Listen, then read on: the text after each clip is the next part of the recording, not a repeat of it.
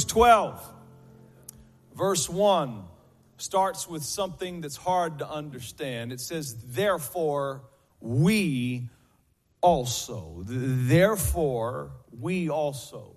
If you enjoy studying your Bible, then you need to know that anytime a chapter in the Bible starts with a therefore, the therefore is placed there to let you know that the next point that will be made will be established and a continuation of the previous points that were already made.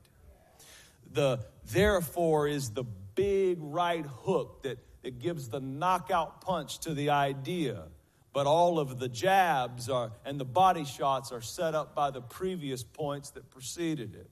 So, in, under, in, in order to understand Hebrews chapter 12, verse 1, the, therefore we also, we have to go back to Hebrews chapter 11, verse 1.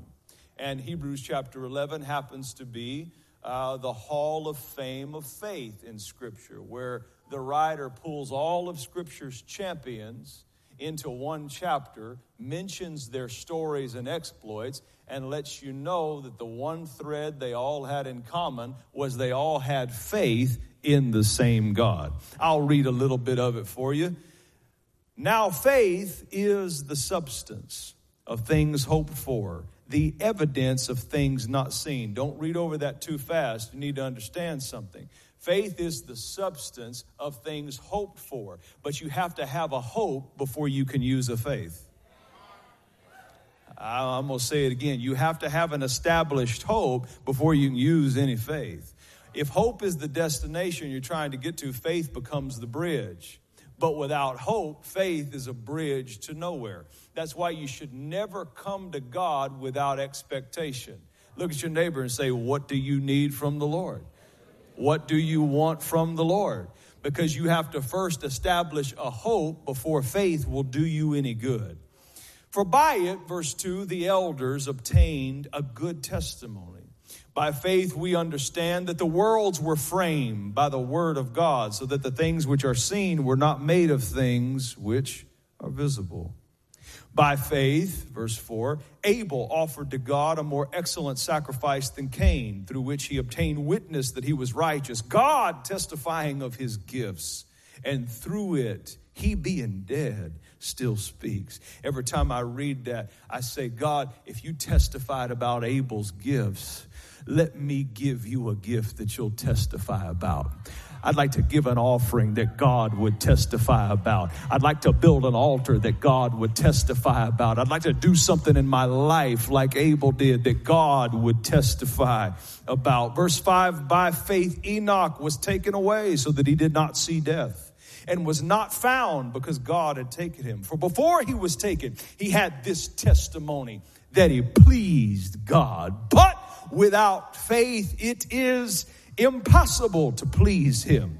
For he who comes to God must believe that he is but that's not all you must believe. And that he is a rewarder of them who diligently seek him. By faith, Noah, being divinely warned of things not yet seen, moved with godly fear, prepared an ark for the saving of his household, by which he condemned the world and became the heir of righteousness, which is according to faith. By faith, Abraham obeyed when he was called to go out to the place which he would receive as an inheritance.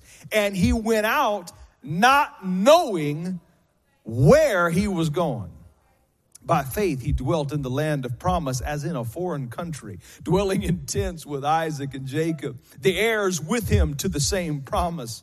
For he waited for the city which has foundations, whose builder and maker is God. By faith, Sarah herself also received strength to conceive seed, and she bore a child when she was past age, because she judged him faithful who had promised. The, the, the, scripture's just given you a taste of, of all of its heroes and how they used faith to win victory. I, I love what it says there in verse 11. By faith, Sarah herself because a lot of times when we talk about Isaac, the miracle child being born to the patriarch of faith, Abraham, we make it seem like it was just Abraham's faith that made the miracle happen. But the miracle could not happen based off Abraham's faith alone. Sarah herself had to get involved in the process and believe God for her own self. It said Sarah herself received strength. She's an old woman woman, she's out of season and she's got a broken body. And yet she is mentioned for all of the people who have been told by the enemy, you're too late. For all of the people that think you missed your moment when it pertains to the promises of God. For all of the people that the enemy has told you that you're too old and you should have gotten involved 10 years ago or you should have done something for God 20 years ago. Or for the people that have a promise hanging over your life but you're broken in your body.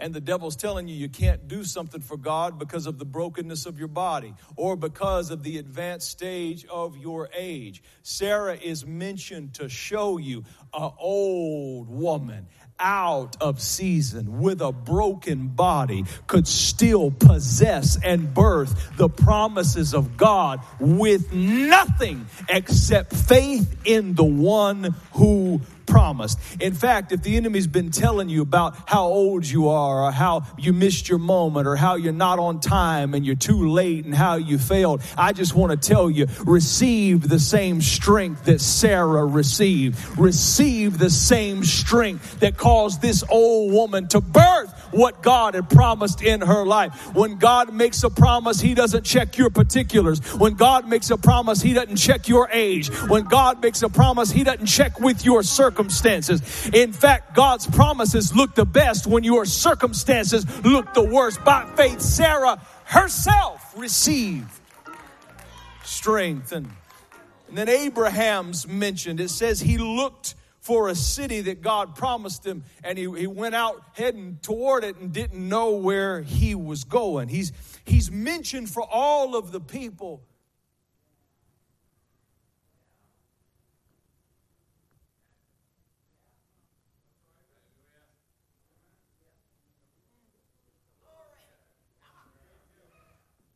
Who are looking for something.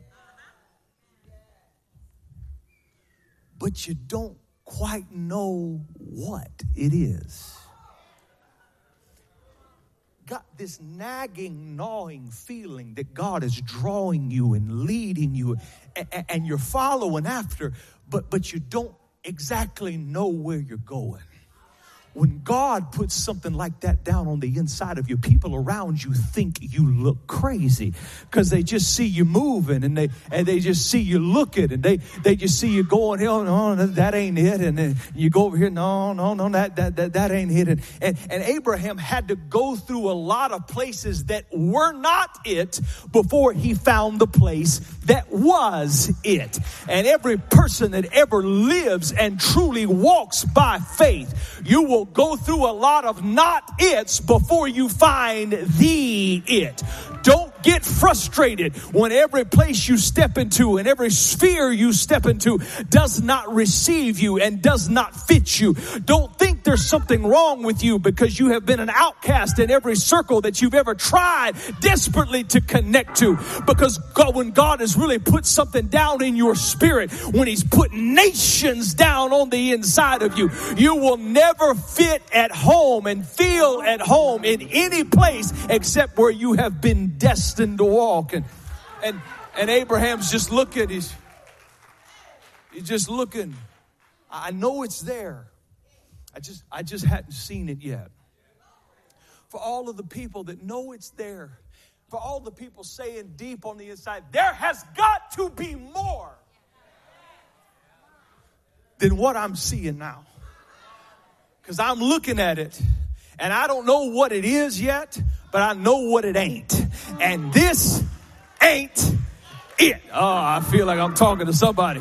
I'm talking to somebody. I'm talking to somebody frustrated in your spirit because you know what you're looking at and you just keep telling yourself, this ain't it. I know I got a promise and I know this ain't it. I know I got a destiny and I know this ain't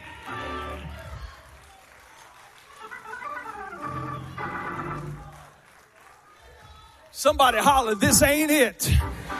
Don't look at your spouse when you say it, but say it again. Say, this ain't.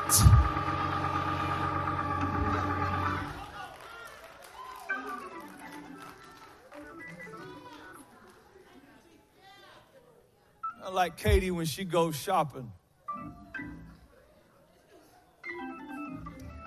She don't shop a lot, but when she does,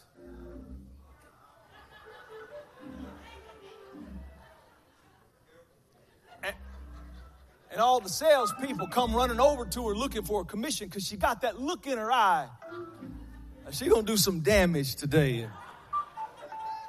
And they come over and they, they start showing her things, and, and she looks and she said, "That ain't it.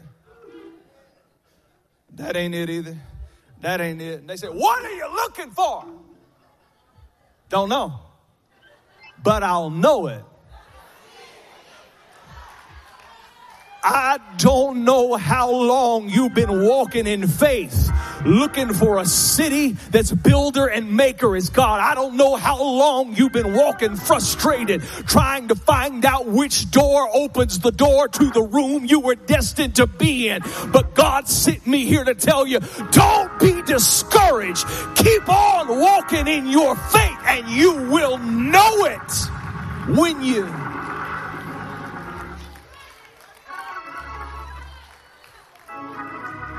Touch three people, say, I'm on my way, I'm on my way, I'm on my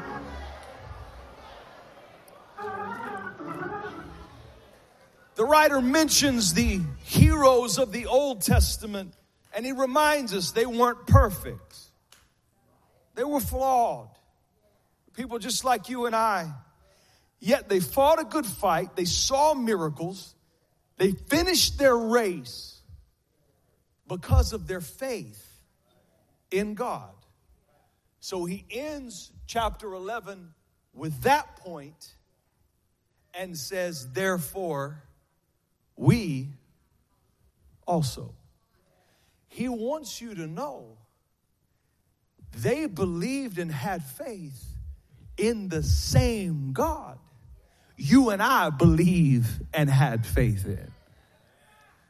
He's hoping you will deduce that if faith in God was enough for them, therefore we also can see victory, experience miracles, finish our race because of faith in God. He says, Therefore, we also, since we are surrounded, since we are surrounded. Now, that word surrounded there in the Greek that's amphitheater terminology.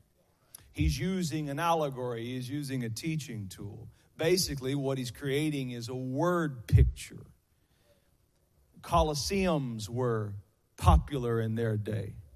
And the great Colosseums is where the stands would be filled and they would watch down in the center as the people were running a race or as they were fighting or as they were doing whatever they were doing, they were surrounded by those sitting in the amphitheater.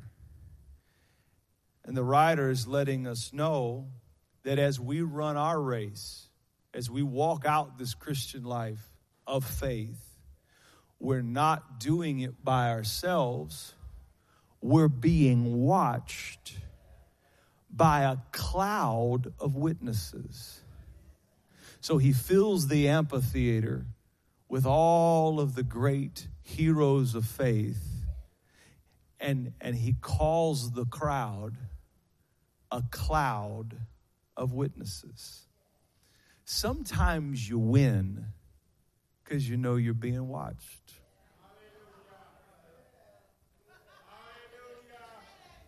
Last summer, my workout partner went to Europe for two months I didn't have anybody to work out with. So I asked Derek if he would go to the gym with me every day at nine o'clock and uh, work out during the summer.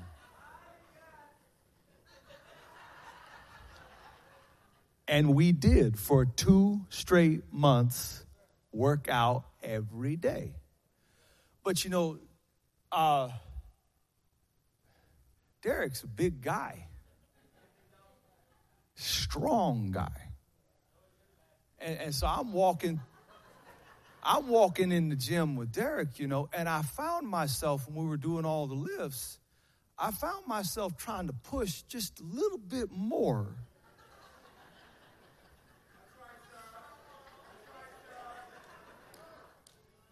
Because I found something out. You'll push a little harder when somebody you respect is watching. This is the idea of the text. He puts all of Scripture's heroes in the stands. And he says, Now it's your turn. Therefore, we also, since we are surrounded by so great a cloud of witnesses, he's wanting them to know people that got up and worked every morning without the benefit of Starbucks coffee.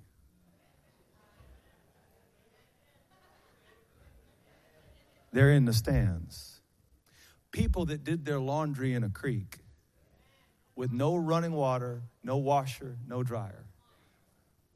They're in the stands. People that raised eight, nine, and ten kids without iPads, Netflix, or baby swings. They're in the stands. People that had no air condition, no heat, in many cases, no roof over their head. They're in the stands. And they made it by faith in God. And they're watching you with your iPhone. Talk about how I can't take this no more.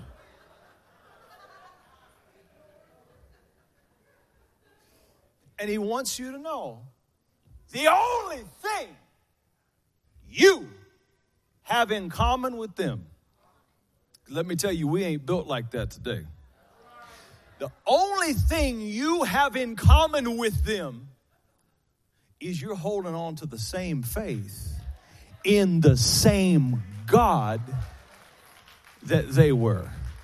Understand when you say, I have faith in God, that faith in God you have is the same faith that David was standing there with when he was looking at a giant running toward him. When you say, I have faith in God, it's the same faith Elijah was standing there with in front of 450 false prophets of Baal when he prayed fire down out of heaven. It is the same faith. It is the same God. We'll do more on verse 1 in a minute. Let me quickly hit verse 2 and 3. Verse 2 starts beautifully. It says, looking unto Jesus. Everybody say, looking.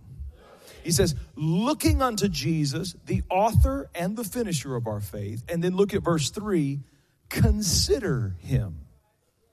Consider him who endured such hostility from sinners against himself. And then he gives an interesting warning. He says, Look at Jesus and consider Jesus. I'm going to say it again. Let me belabor the point. Look at Jesus, consider Jesus. Because he says, if you don't, you'll become weary and discouraged in your soul. That's powerful.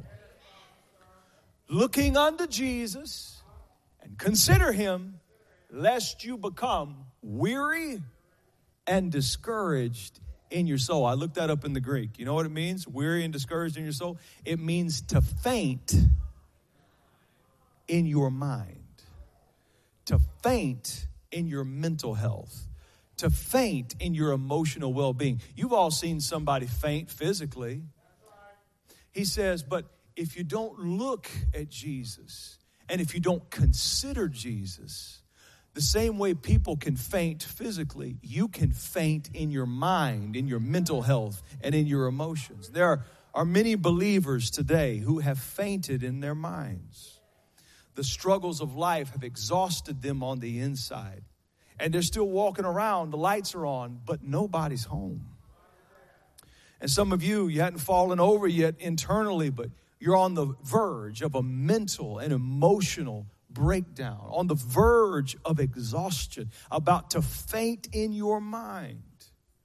And the psalmist David got to that point. He got right to the edge of fainting in his mind, fainting on the inside. And he wrote about it. He said, I would have fainted had I not believed that I would see the goodness of the Lord in the land of the living. David teaches us before the book of Hebrews does that there is something mysterious. It's a spiritual law that's tied to faith. David said, I almost fainted, but when I believed, there was something about my belief system that caught me when I was fainting and stood me back up again. And the writer of the book of Hebrews said it like this He said, if you keep looking at Jesus and considering him, I love it. Looking at Jesus and considering him. There's something about looking at Jesus and considering him that will keep you from fainting in your mind. It will beat all of the exhaustion and discouragement out of your spirit. It will drive out the fatigue of the emotions. It will drive out the scourge of mental health disorders just by looking and considering Jesus. So I want to tell all of you who have been struggling in your mind, let me give you a pill you can pop. Let me give you a prescription that'll help you. Look at Jesus and consider him. Look at at Jesus and consider him. That's why when I came up here, I started singing about Jesus, talking about Jesus. Every single day, you ought to look at Jesus, consider it. Listen, most Christians leave the gospel after they've used it for salvation. Not that they forsake the truth of it, but they move on from it. Because as an unbeliever, the gospel of Jesus Christ preached to you will save your soul. I am not ashamed of the gospel of Jesus Christ, for it is the power of God unto salvation, right? But then a lot of people get saved and they feel, well, I've already heard the gospel, I've already accepted Jesus Christ, so they move on from that. But the first time you hear the gospel, it saves you, right? But every other time you hear the gospel of Jesus Christ, it's doing something different to the inside of you. It's going in and attacking discouragement. It's going in and attacking anxiety. It's going in and attacking weariness in your mind. It's restoring your soul. It's rejuvenating you. So again, I say, look unto Jesus and consider him. The old folks used to say, Jesus in the morning, Jesus in the noontime, Jesus until the sun goes down. You need to get back to walking around your house singing to yourself about Jesus. You need to get back to murmuring eh, eh, or muttering in your own mouth and in your own heart on the way to work stuff about Jesus. Talk about Jesus. Talk to your children about Jesus. Talk to your spouse about Jesus. Think about Jesus when you're going to work. Talk about Jesus when you're going to work. Think about Jesus. Talk about Jesus. Think about Jesus. Talk about Jesus. Consider Jesus. Meditate on Jesus. Sing about Jesus. Think about Jesus. Talk about Jesus. Consider Jesus. And what's happening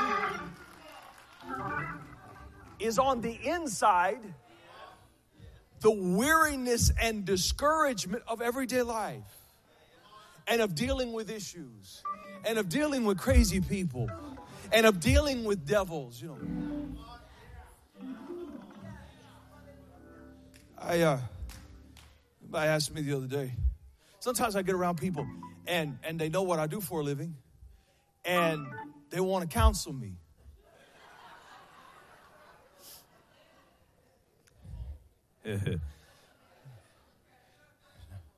they said, you know, every y'all gonna get so mad at me, some of y'all when I say this, but it's all right.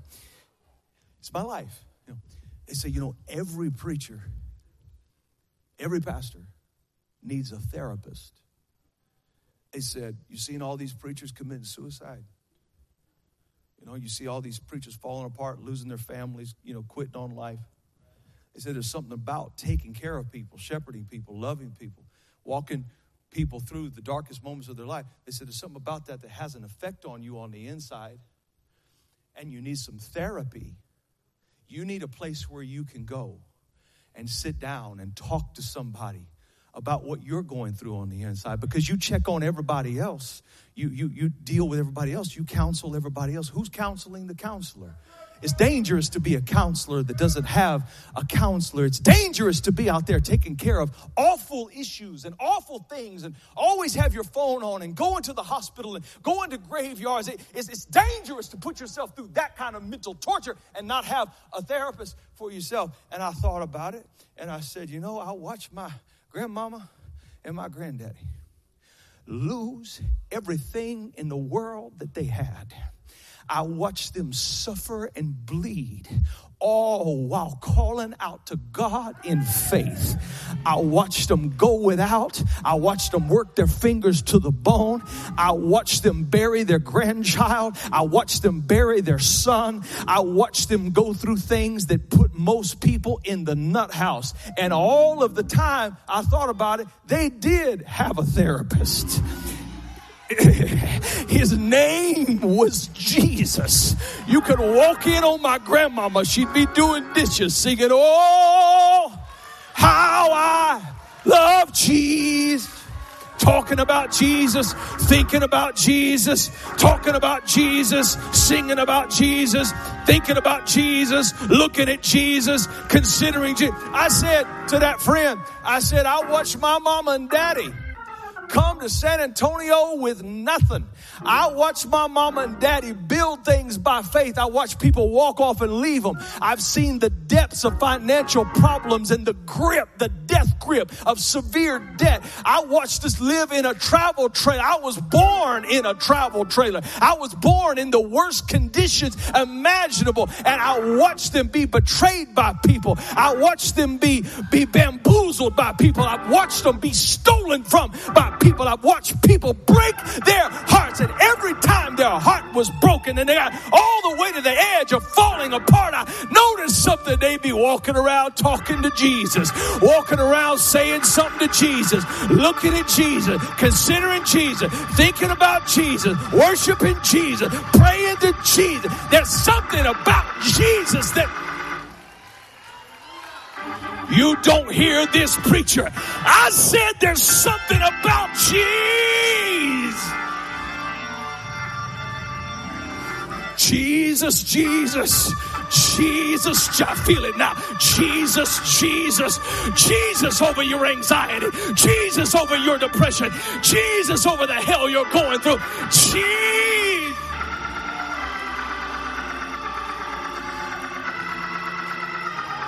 I said, I got a therapist. He's a wonderful counselor. He's the mighty God and he's the everlasting Father. He's the seed of Abraham and the root of Jesse. He is God manifested in the flesh. He goes by the name of Jesus Christ. And, and, and get a therapist if you want to. Pop a bunch of pills if you want to.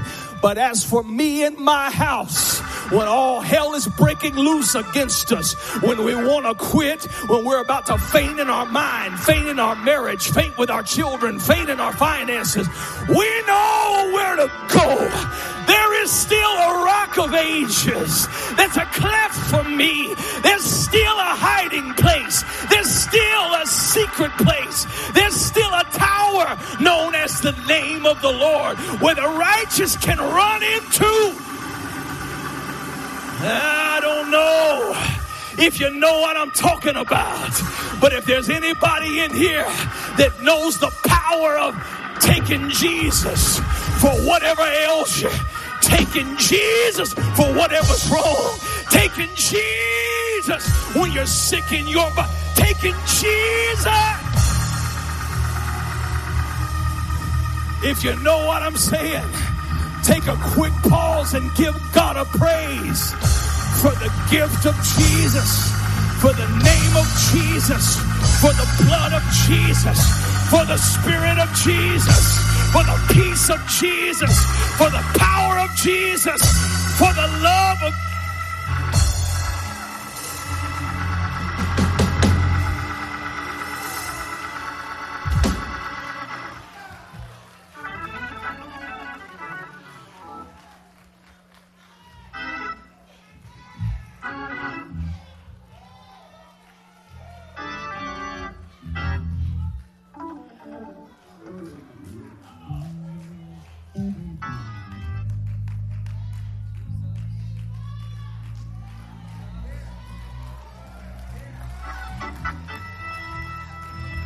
He'll get you through cancer. He'll get you through diabetes. He'll get you through grief. He'll get you through a mournful soul. He'll get you through your dark days. He'll get you through trouble with your children. Jesus will. Jesus will. I wish you'd push three people and help me spread that rumor. Jesus will. Jesus will. When people won't, Jesus will. When the government won't, Jesus will. When your own family won't, Jesus will. I'm a living witness surrounded by a cloud of witnesses that's here to tell you Jesus, Jesus.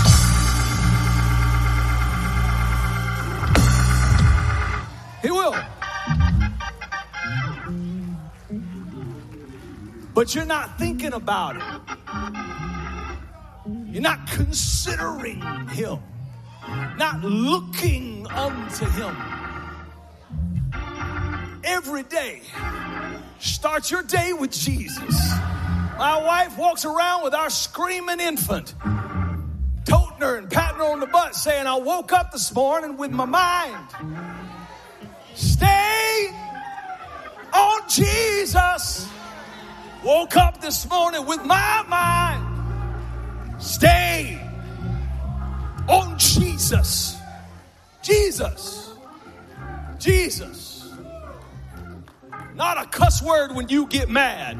Jesus.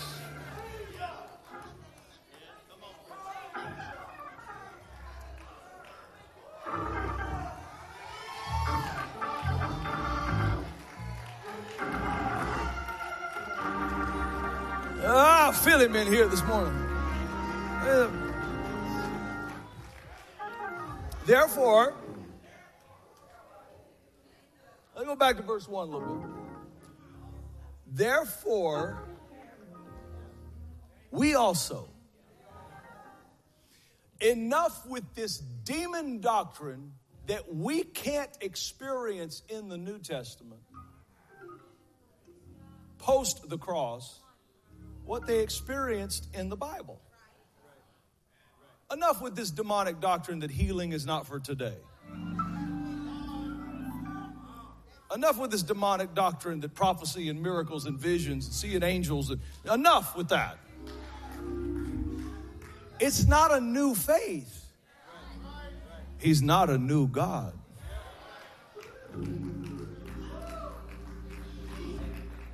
Therefore, we also. Since we are surrounded by so great a cloud of witnesses, let us, notice his language, lay aside every weight and the sin which so easily ensnares us. Let me draw a quick line of delineation, distinction between weight and sin. Because everything that's a weight isn't necessarily a sin.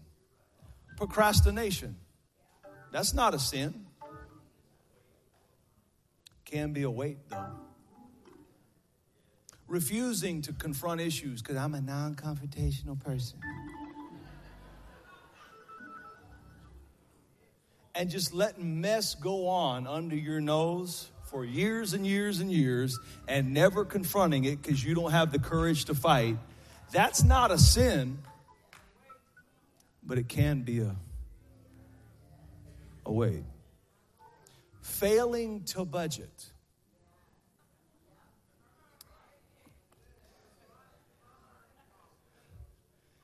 It's not a sin, but it can be a weight. Failing to diet. I need to get back on Jesus. We've had good church and I was preaching Jesus. I said failing to diet is not a sin. Paul said, For me, all things are lawful, but not all things are expedient. Failing to diet it may not be a sin, but it can be a, and it can add a whole bunch of.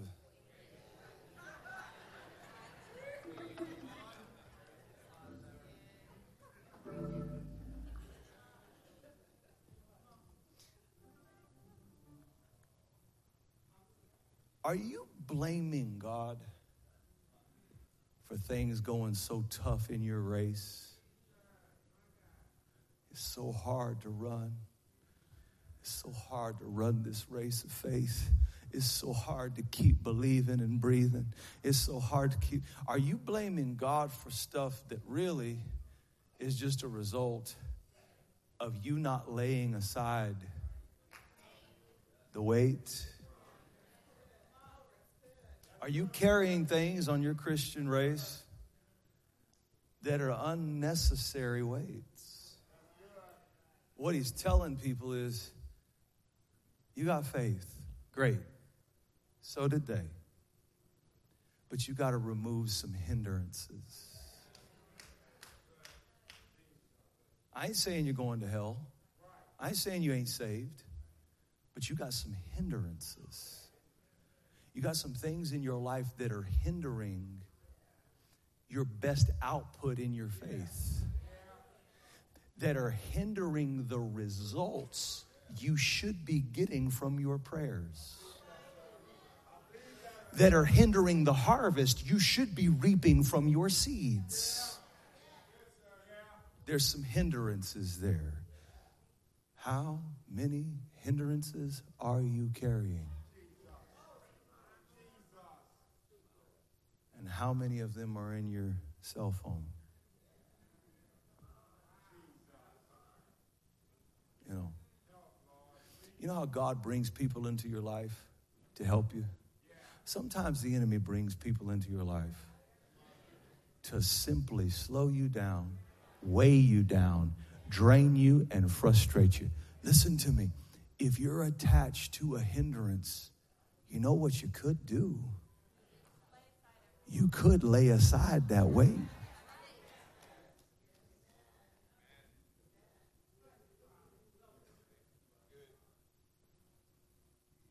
Some people like weights, though. Sometimes, if you're abused or you're hurt in some way, sometimes you carry around this feeling of worthlessness or this, this feeling of being somehow irreparably stained or guilty. And sometimes when life gets better, because it was so hard in the beginning, when it gets better, you're not comfortable because you're used to chaos. When it gets peaceful, you're not comfortable because your normal is crazy. So God can lead you as a good shepherd into a green pasture and it make you uncomfortable. So you start looking for weights you can attach yourself to to bring you back down to what's familiar. And the writer said, You'd run so much better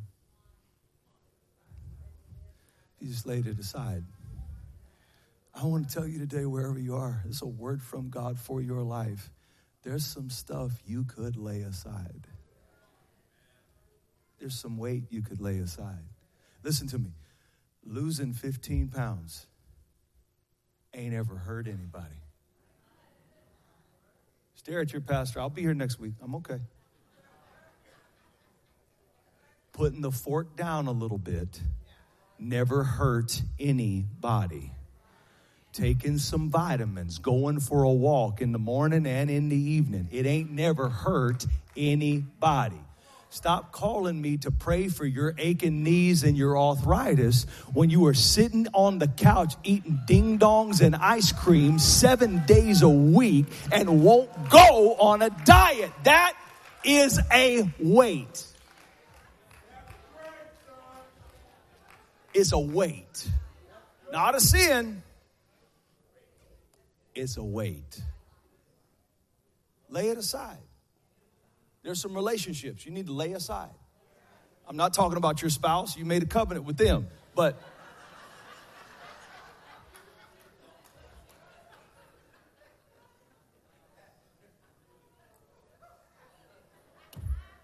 No, I'm not going to say that.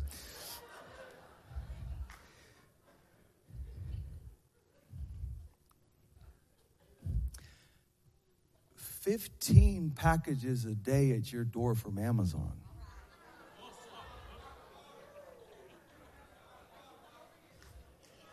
You know why I came over here to say it.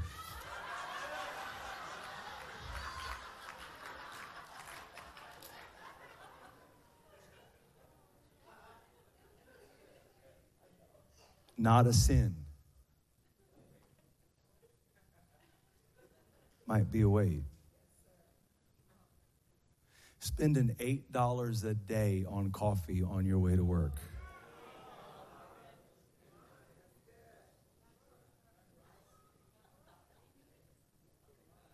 You make it better yourself at home. Learn how to do it. It's not a sin, but it could be a weight. You understand what I'm saying? Okay. He's telling you every problem that you're dealing with isn't demons.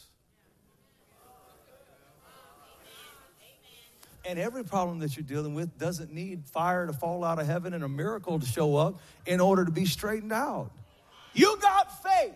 Now, let's deal with some weights. Okay. But then he says, and I also want you to, I love the terminology. Listen to it, feel it in your spirit. He said, I also want you to just take that particular, the sin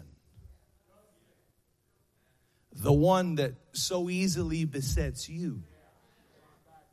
Because your the sin ain't my the sin. That's why you should never judge anybody. Because their the isn't your it. Everybody's got a the sin. He said, I want you to lay that one aside. Because it's the one that so easily so easily ensnares us. Now, when he speaks about sin, there's three theological things you need to know so that you can put the text in proper context and understand what he's saying, because it's powerful. Let's look at first, from a theological perspective, the three aspects of sin. If you don't know this already, you need to. Number one, there's the penalty of sin. You might know this from Romans. The wages or the penalty or the recompense or the consequences of sin is that word death does not just mean cessation of life, it also means separation from God eternally forever. That's the wages or the penalty of sin. Number two, you have the presence of sin. And then number three, you have the practice of sin. Let's deal with each of them according to the scripture. Number one, the penalty of sin. As a believer and as a Christian, you must have this knowledge rooted deep down in your spirit, or you will be tossed to and fro by every wind of doctrine. You have to know, as it pertains to number one, the penalty of sin. Jesus Christ has already taken off of you what you could not take off of yourself. When Paul talks about laying aside the sin, he cannot be talking about laying aside the penalty of sin because we were born in sin. Sin was in our nature. We could never lay aside the penalty of sin off of ourselves. In fact, the reason Jesus came was to remove, to lay aside the penalty of sin on our behalf. They, they were arguing. I like to listen to brainy theological podcasts. And they were arguing, these two geniuses, commentary writers, they were arguing about who ultimately, who really was responsible for killing Jesus. Was it the Jews or was it the Romans? And I, and I thought about it. Say, who was responsible? No, the scripture does say he, he was killed. But, but uh, Stephen said that in his message in Acts. But, but think about it. Who was responsible for killing Jesus? And I screamed in my chair as I was listening to it. I said, neither. I killed him. It was my judgment, my penalty.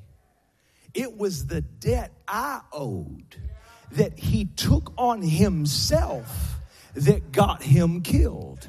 I was more responsible and you were more responsible than the Jews or the Romans. Isaiah said, Surely he hath borne our griefs and carried our sorrows, yet we did esteem him stricken, smitten by God the Father, and afflicted.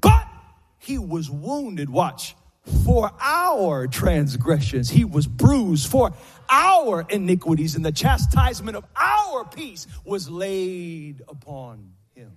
So on the cross, Jesus Christ traded places with us. Do you understand? On the cross, he became us so that we could become him. Second Corinthians 5 says it like this He that knew no sin became sin so that we who knew no righteousness could become the righteousness of God by faith in him. He traded places with us so effectively that he said, when you go to pray to the Father, don't even use your name. But whatever you ask the Father in my name, I've traded places with you so effectively that when you bow your head to pray, my Father ain't even seeing you, He's seeing me. Jesus on the cross was treated by God like He was me.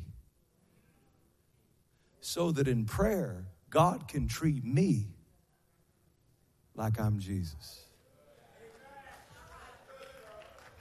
He laid aside the penalty of sin. Then, number two, you have the presence of sin. God has not dealt with that yet, and He will not deal with that as it pertains to you as an individual until you die or are raptured. Amen. Nobody on the face of this earth has been delivered from the presence of sin.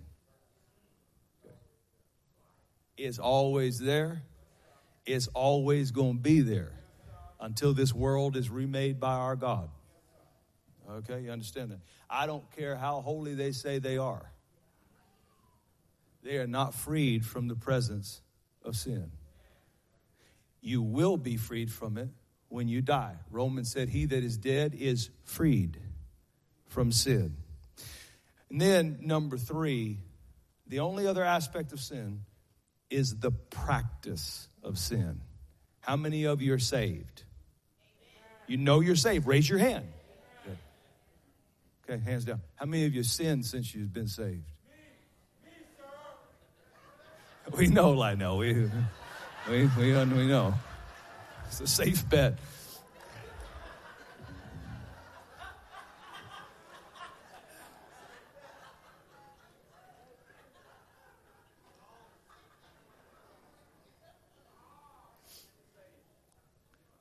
He's not telling us to deal with what we can't deal with. Jesus did that, He took care of the penalty. He's not even telling us to remove ourselves from the presence of it because it's in you. Paul said, I've noticed two laws. He said, With my mind and spirit, I long to do the will of God. But I've noticed another law that, that in my flesh there's no good thing. And when I would to do good, evil is present, not outside me, is present within. You're never going to be free from the presence of sin. So all you have to focus on then, as a believer, to obey this scripture, is you have to look at the practice of sin. Those, those things that you pet, those things that you practice with those things that you deal with. And he said, Your race will be easier if you lay it aside. I would never presume to judge somebody in their sin. Jesus said not to. I ain't saying you're going to hell. Jesus paid it all. But I'm saying, I'm saying, you're struggling in that race. And there's a weight and a sin that you could just lay aside. Because of what Jesus has done dealing with the penalty, we have the grace to be able to look at our dysfunctions and look at our things and just be empowered to lay it aside. Let me help you in your life. Find whatever that thing is, the sin.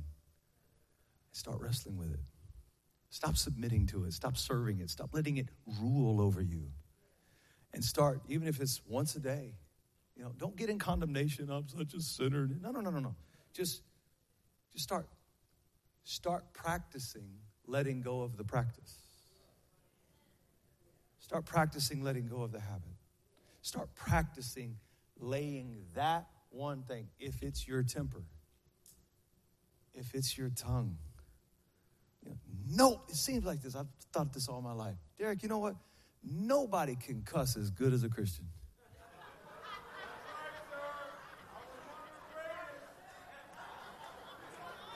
Again, we know, I know. I'm just playing. So, but listen. If it's your lust, if it's your pride, whatever that thing is that so easily ensnares you, your race will be better, your blessing will be fuller, your strength will be greater, your testimony will be stronger, your anointing will increase, the presence of God in your life will increase if, if you just start practicing laying it aside. You ain't got to be perfect. That's what the blood of Jesus is for. But start practicing. How many can sit there and, and, and acknowledge and know, I got some weight and some sin I need to lay aside? Come on, how many of you there? I got some weight and some sin I need to lay aside. Right now, God the Holy Ghost is showing you what it is. No confusion, no walking out not being clear on it. Right now, God the Holy Ghost, through His Word, is showing you what it is. Listen to me. I can't lay aside your weight for you. I would if I could. I love you. I can't lay aside the sin that so easily ensnares you. This is something God has given you the grace and, listen to me, and the freedom and the space to do. Therefore, we also, since we are surrounded by so great a cloud of witnesses, let us lay aside every weight and the sin which so easily ensnares us. And let us run our race with endurance, looking unto Jesus, who is the author and finisher of our faith. If you love the Lord, clap your hands.